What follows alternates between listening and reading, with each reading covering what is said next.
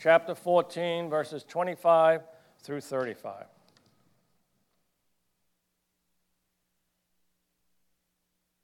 Large crowds were traveling with Jesus, and turning to them he said, "If anyone comes to me and does not hate his father and mother, his wife and children, his brothers and sisters, yes, even his own life, he cannot be my disciple. And anyone who does not carry his cross and follow me cannot be my disciple. Suppose one of you wants to build a tower. Will he not first sit down and estimate the cost to see if he has enough money to complete it? For if he lays the foundation and is not able to finish it, everyone who sees it will ridicule him, saying, 'This fellow began to build and was not able to finish.' Or suppose a king is about to go to war against another king. Will he not first sit down and consider whether he is able with ten thousand men to oppose the one coming against him with twenty thousand? If he is not able, he will send a delegation while the other is still a long way off and will ask for terms of peace. In the same way, any of you who does not give up everything he has cannot be my disciple. Salt is good, but if it loses its saltiness, how can it be made salty again? It is fit neither for the soil nor for the manure pile. It is thrown out. He who has ears to hear, let him hear." May God be pleased with the reading of his word. Please be seated.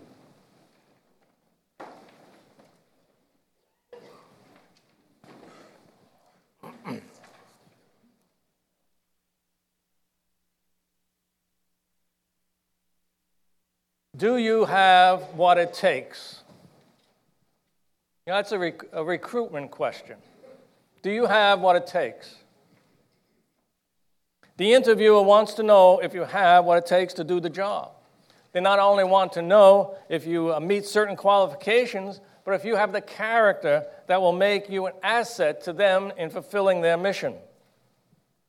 The best recruiters are the most honest about the position, listing not only the benefits, but the challenges and the demands. Ernest Shackleton was such a recruiter.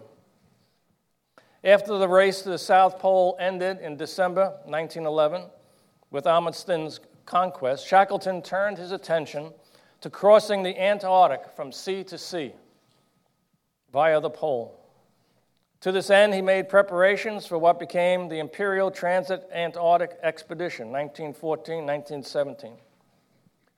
Disaster struck this expedition when its ship, the Endurance, became trapped in packed ice and was slowly crushed before the shore parties could be landed. The crew escaped by camping on the sea ice while it disintegrated, then by launching their lifeboats to reach Elephant Island and ultimately South Georgia Island, a stormy ocean voyage in sub-zero temperatures of eight hundred thirty miles, and Shackleton's most famous exploit. But prior to setting sail, it is said that he published this recruitment advertisement. A daring scheme. A small party was to cross Bound the up. Antarctic continent for the first time. According to legend, Shackleton announced the expedition in a now famous advertisement. Men wanted for hazardous journey, small wages, bitter cold, long months of complete darkness, constant danger, safe return doubtful, honor and recognition in case of success. Ernest Shackleton. Thank you. Ready to sign up? No.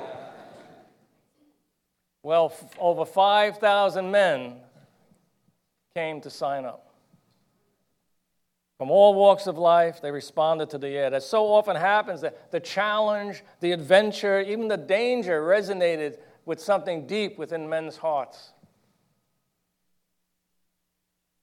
We must realize, as Christians, as one writer states, the dangerous and wild adventure in following Christ is the way less traveled. Following Christ is a wild adventure full of risk, frustration, excitement, and setbacks. It is not an evening stroll in a planned community along a well-manicured path. Going his Father's way cost Jesus everything. It will cost you everything also. There will even be persecution, but the cost is so worth it. It may not be the result in Shackleton's idea of honor and recognition in case of success, but it will be infinitely more grand and awesome to hear the words of our King, "Well done, good and faithful servant." Today, our scripture opens with another recruitment speech, this time given by Jesus. Large crowds were traveling with Jesus, and turning to them, he says, "If anyone comes to me and does not hate father and mother, wife and children, brothers and sisters, yes, even their own lives, such a person cannot be my disciple. And whoever does not carry their cross and follow me cannot be my disciple." Jesus is telling it like it is with shocking transparency. Large crowds were following Jesus. Some were looking for a miracle. Some were fascinated by those miracles. Others moved by his teaching. Still others just got caught up in the excitement, like following a parade. And it's to this mixed audience that Jesus gives this address. Jesus wants to be upfront about what being a disciple and following him is all about. While salvation is free, discipleship costs. And at first blush, this seems like a very hard saying. And when you come to a passage such as this, which seems to go against so much of the other teachings of Jesus, it's good to put it in context. And remember that these verses must be seen against the backdrop of the entire scriptures. For example, the fifth commandment, honor your father and mother. That's certainly not hating them. The Apostle John wrote in First John two nine, anyone who claims to be in the light but hates his brother is still in darkness. And in fact, the scriptures even command us, love your enemies. So what does Jesus mean by this saying, hate your mother and father, wife and children, brothers and sisters, and your own life? First, we should note that it's it's linked back. It's linked back to the parables we saw the last couple of weeks, to the great banquet. Remember there, those who were invited guests gave excuses about coming. One bought land, another bought oxen, one was just married. In other words, they were putting earthly things and their relationship with those earthly things before their relationship with Christ. And this is why Jesus gets more intense about his calling here in this statement about hate. To understand this, we need to know what the word hate, used in the Jewish culture, meant. While it definitely means exactly what we know it to mean, it also has a different meaning on occasions in Scripture. The statement that Jesus is making here is called a comparative statement. He's comparing. A comparative statement uses adjectives that highlight differences. So the use of hate here really means to love less than another. To love less than another. We find this usage in Genesis twenty-nine, thirty, and thirty-one, which reads in the King James, he went in also unto Rachel, and he loved also Rachel more than Leah, and served him yet seven other years. And when the Lord saw that Leah was hated, he opened her womb, but Rachel was barren. So in these two verses, the first, verse thirty, Leah, it says, was loved less by Jacob. But that's interpreted in verse thirty-one, the next verse, as hated, loved less. Jesus would never actually say that we should hate our parents, our wife, or our children directly. He wants us to love them and ourselves as well. They are a blessing to us. But what he does say here is that we should love him more. That he should have our primary allegiance. So if we are honest, It's still a hard saying. Many of those who followed Jesus at this point stopped following him when they heard the cost of being a disciple. As someone noted, is one of the supreme handicaps of the church that in it there are so many distant followers of Jesus and so few real disciples. What is a distant follower? It's one who wants the benefits without the cost. In fact, Jesus goes on to show us just how much of a cost is involved. And whatever does, and whoever does not carry their cross and follow me cannot be my disciple. There's much misunderstanding about what carrying a cross is all about. Too often we apply that idea to any struggle you happen to be dealing with. You know, we apply the idea to uh, the job or health uh, or your spouse. Oh, you know, that husband of mine, that's my cross to bear, you know. Well, he may be difficult, but it's not your cross to bear. I don't know why I always pick on the guy. Maybe I should...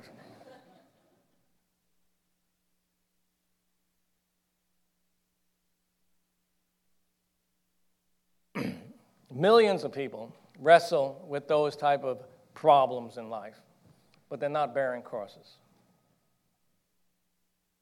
Randy Smith commented, toothaches and noisy neighbors and broken dishwashers are not crosses. The Bible would call these trials or thorns.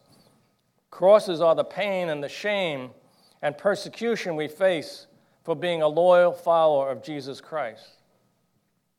Willingness to carry your cross stems from the self-denial and is the ultimate test of your loyalty to follow him. To Jesus' audience, to bear one's cross was a one-way trip to a horrific death. Hence, it is only as we follow in the steps of Christ are we truly cross-bearing. Cross-bearing is a particular kind of suffering that we suffer for Christ. Whenever we are disrespected at school, or disadvantaged at work, or disowned by our families because we take a strong stand for Christ or convert to Christ, we are bearing a cross for Christ. Whenever we are faced with spiritual hardships that come with ministry in the name of Christ, we are bearing his cross. Defining the cross, Jesus goes on to give two illustrations. The first is about the tower. They start building a tower, but if you run out of money, you cannot complete the job, you end up looking foolish. This reminds me of a A modern-day situation. Maybe you've heard about it in the papers. Alaska's Ketchikan International Airport sits on Gravina Island, just offshore from the t- town of Ketchikan. The only access is by ferry. About fifteen years ago, amidst a great deal of political debate and maneuvering, Alaska decided to build a bridge to the island. They spent twenty-six million dollars of taxpayer money on the road from the town to where the bridge was going to go across the water. But due to political challenges and changes, the bridge was never built. So now they have this road they call Road to Nowhere. twenty-six million dollars later, they have a road from town through the forest and ends in the forest by the shore. There's no other roads coming in, no exits. It's just there. Think of the Seafood Oyster Bay Expressway. That if you take it all the way to the end, it ends abruptly. But there's many, many exits so you can get on and off. But if there were no exits on and off and it just ended, that would be the picture of this. And uh, the Conservative Heritage Foundation called that whole debacle a national embarrassment. The second illustration is of a king considering going to war with ten thousand men against twenty thousand men. Against such overwhelming odds, it would be prudent and wise to count the cost and to make peace. And in both illustrations, Jesus teaches that one must consider their resources as well as their commitment to him as Lord, because as a disciple, Christ must be the priority. He says this in verse thirty-three, "In the same way, those of you who do not give up everything you have cannot be my disciples." A true disciple, like a, a true soldier, must be willing and ready to give up everything in the service of our King, for the soldier in service for his country, even one's life. It is true, over the history, God has called many believers to martyrdom. But not all. He has blessed countless others with good things and success in service and life, such as us. But those true disciples are of such a heart, like the Minutemen of old, that at a moment's notice they will be ready to respond and give all they have for King and his kingdom, our Lord Jesus. In his famous devotional book, My Utmost for His Highest, Oswald Chambers writes of this readiness to show complete allegiance to Christ. He writes, "Suppose God wants to teach you to say, 'I know how to be abased.' Are you ready to be belittled, humbled, and to be offered up like that? Are you ready to be not so much as a drop in the bucket? To be so hopelessly insignificant that you are never thought of again in connection with the life you served? Are you willing to spend and be spent, not seeking to be ministered unto, but to minister? Careful what you pray for." Most of us will never be called to such severe circumstances. But as disciples, are we ready and willing to respond to such a call at a moment's notice, any time, any day? That's the heart that Christ wants in his disciples, in his followers. He wants that faithfulness and our allegiance. I've been talking a lot about Eric Liddell and Chariots of Fire, but he also said this, "As Christians, I challenge you. Have a great aim. Have a high standard. Make Jesus your ideal. Make him an ideal not merely to be admired, but also to be followed." If life is an adventure, then Christianity is the greatest journey. The stakes and rewards are both high and eternal. And our companion on this voyage is Christ himself. We do not have to walk around with long faces or beaten down hearts. The Lord has provided and blessed us with enough. Enough joy and blessing and purpose to make living exciting. And whatever adventure God has called you, he promises to be with you through it. His presence is all we need. As Moses discovered in Exodus thirty-three, Moses said to the Lord, "You have been telling me, 'Lead these people,' but you have not let me know whom you will send me with." The Lord replied, "My presence will go with you, and I will give you the rest." Then Moses said to him, "If your presence does not go with us, do not send us up from here." And Hebrews thirteen likewise states, "God has said, 'Never will I leave you. Never will I forsake you.' So we say with confidence, 'The Lord is my helper. I will not be afraid. What can mere mortals do to me?'"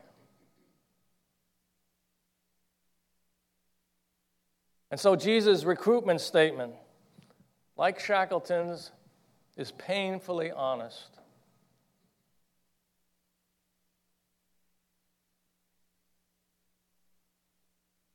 You love him above all else. We can take great comfort in the fact that Christ walks with us in this adventure of faith. To be a disciple of Christ is to have a desire for something more, a craving to be part of something bigger, greater, and more profound than perhaps just our nine to five jobs. It's part of the human fabric to want adventure. That's why five thousand men answered Shackleton's ad, and why countless millions answered Christ's call to be disciples. They want to be part of something bigger, to see the kingdom advance. And in fact, as Second Peter one, three and four indicates, we have been given everything we need for this journey. It reads, His divine power has given us everything we need for a godly life through our knowledge of Him who called us by His own glory and goodness. By grace we have been given all the necessary equipment to be disciples of Christ and live godly, Christ-like lives. But we must use the equipment. First Timothy four, seven, train yourselves to be godly. For physical training is of some value, but godliness has value for all things, holding promise for both the present life and the life to come.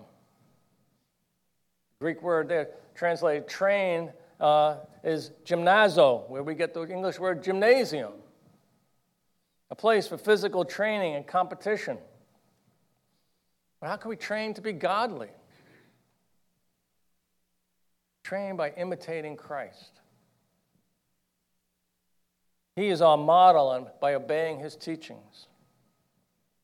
As we've seen, it means making Christ and His service number one priority in our lives, in our, in our homes, before our kids. And just as the those athletes who train for the Olympics must have that fire in their belly in order to make that daily commitment to train, to watch their diet, to say no to family and distractions, and all with the, the goal of obtaining that, that gold medal. So the disciples of Christ must train daily. And God has ordained that the visible church is a gymnasium. It is here we are mentored and taught His word. It is here you can join others in prayer and find encouragement to keep moving in the right direction. It is here you can find support and help in times of crises. It is here you find like-minded believers who share the same values and who impress them upon their children.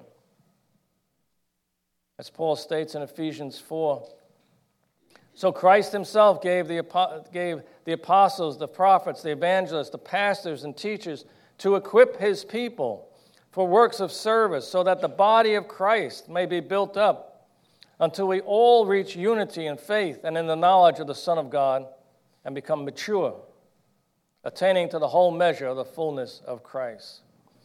Yes, God's church is God's gymnasium. The question is, do you have what it takes? Are you eager to hit the gym? Looking forward to participate in what it has to offer in Sunday school and worship services, to hear the sermon, be involved in children's programs and adults' fellowship. It's here, and you can be strengthened in your journey out there. Church, a priority in your life. Where on the list of priorities does it sit? Or is it like those regular gyms where we all start off with the best of intentions and we forget where the gym is? So many things distract you, family obligations, sports, and just plain laziness, that church becomes a low priority. I remember when I first came to Christ, our schedules changed. And uh, our families were a little upset about the adjustments. used to be Sunday, oh, come over for Sunday dinner, you know, at, at noon or so. And uh, I said, well, we, Mom, we, we're not going to be able to get there that just quite that early. We go to church now, and, uh, you know, we're going to get over there later on. You know, we could be there by two. You know, she was sure I had joined some cult or something, and you know. But guess what? After she got over huffing and puffing, all right, they realized two o'clock works. And then we never heard of it again. But here's a simple test of one's true discipleship. Not getting your mother upset about dinner. Simple test of one's disciple. A disciple makes disciples. Say it again. A disciple makes disciples. Jesus gave us that great commission. Go and make disciples of all nations, baptizing and teaching. That is the goal of discipleship, is reproduction. To make other disciples, it's like the athlete winning the gold medal. When you lead someone to Christ and you disciple them, that's like winning the gold medal. A good disciple, like good salt, is it fulfills its purpose to flavor and preserve. So we have you fulfilled your purpose? Have you led even one person to the Lord?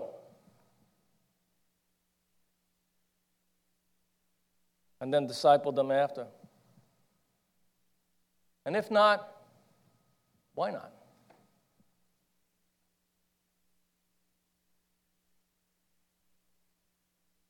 To do so is the storing up for yourself of treasures in heaven. This is how Paul saw making disciples in First Thessalonians two. For what is our joy, our hope, or the crown in which we will glory in the presence of our Lord Jesus when he comes? Is it not you? Indeed, you are our glory and joy. Can you say that about someone in, that you have led to Christ? You are my glory and joy. Have you reproduced yourself? It was Paul's. His disciples were his crown, his joy. He used what God had given him in terms of skills and abilities to multiply believers, much as those who were given ten coins and then five coins and doubled them. And it's to all such disciples that do that, that those precious words I mentioned before will be heard. Well done, good and faithful servant. You have been faithful with a few things. I will put you in charge of many. Come and share your master's happiness.